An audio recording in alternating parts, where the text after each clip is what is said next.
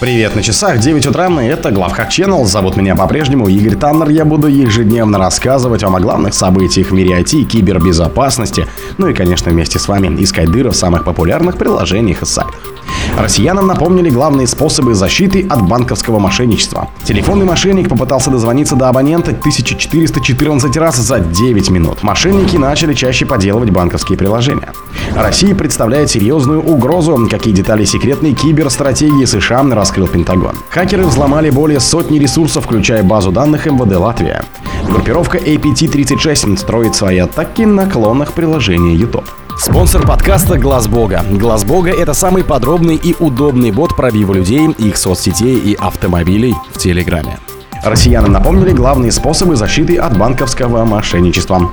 Чтобы избежать банковского мошенничества, все необходимые операции следует совершать только на официальном сайте банка или в мобильном приложении. Кроме того, личный кабинет в банковском приложении нужно защитить надежным паролем. Рекомендуем создать пароль, в котором не менее 12 символов. В пароле не должно быть смысла. Нельзя использовать имена, словосочетания, термины или популярные комбинации.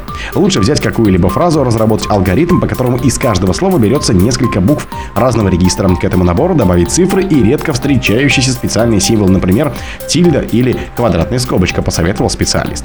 По его словам, чем больше символов будет в пароле, тем в итоге ниже окажется вероятность взлома. Кроме того, специалист призвал россиянам использовать только официальные сайты и приложения банков.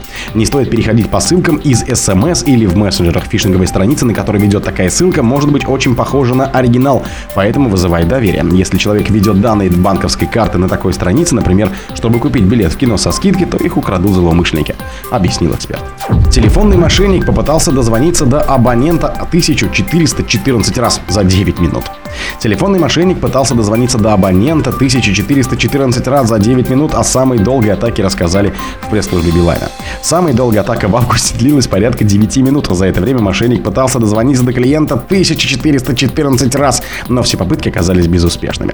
В августе антифрод система оператора помогла защитить от злоумышленников более 23 тысяч абонентов. С начала года число жалоб на звонки с подменных номеров снизилось на 26%. В Билайне предупредили, что мошенники используют новые методы атак и используют для этого мессенджеры и облачные сервисы. В компании ищут способы борьбы с новыми видами мошенничества. Мошенники начали чаще подделывать банковские приложения. В России мошенники начали чаще подделывать банковские приложения Сбер 2.0 и поддержка Сбербанка. Об этом пишет «Известия». В беседе с изданием эксперт по кибербезопасности компании WebMonitor X Екатерина Старостина рассказала, что злоумышленники чаще пытались подделывать приложения разных российских банков. Помимо Сбербанка, это Альфа-банк, ВТБ, Тинькофф и другие.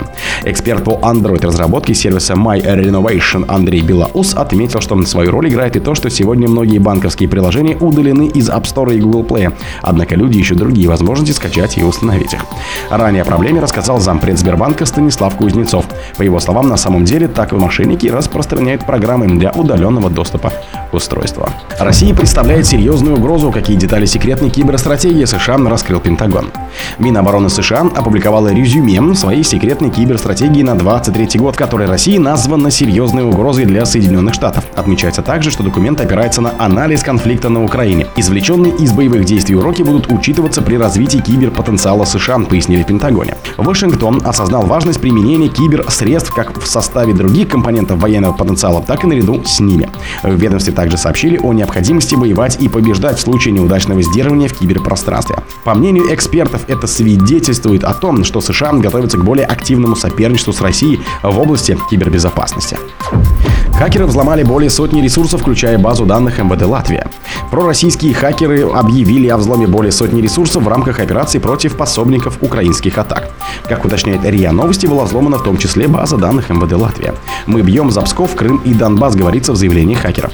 Отмечается, что им удалось вывести из строя 127 инфоресурсов Польши и стран Прибалтики. На сайтах размещено объявление «Война закончена лишь тогда, когда будет уничтожен последний нацист». В результате взлома в открытом доступе оказались переписка МВД Латвии, информация о сотрудниках ведомства, финансовые документы и прочие внутренние данные. Группировка APT-36 строит свои атаки на клонах приложения YouTube.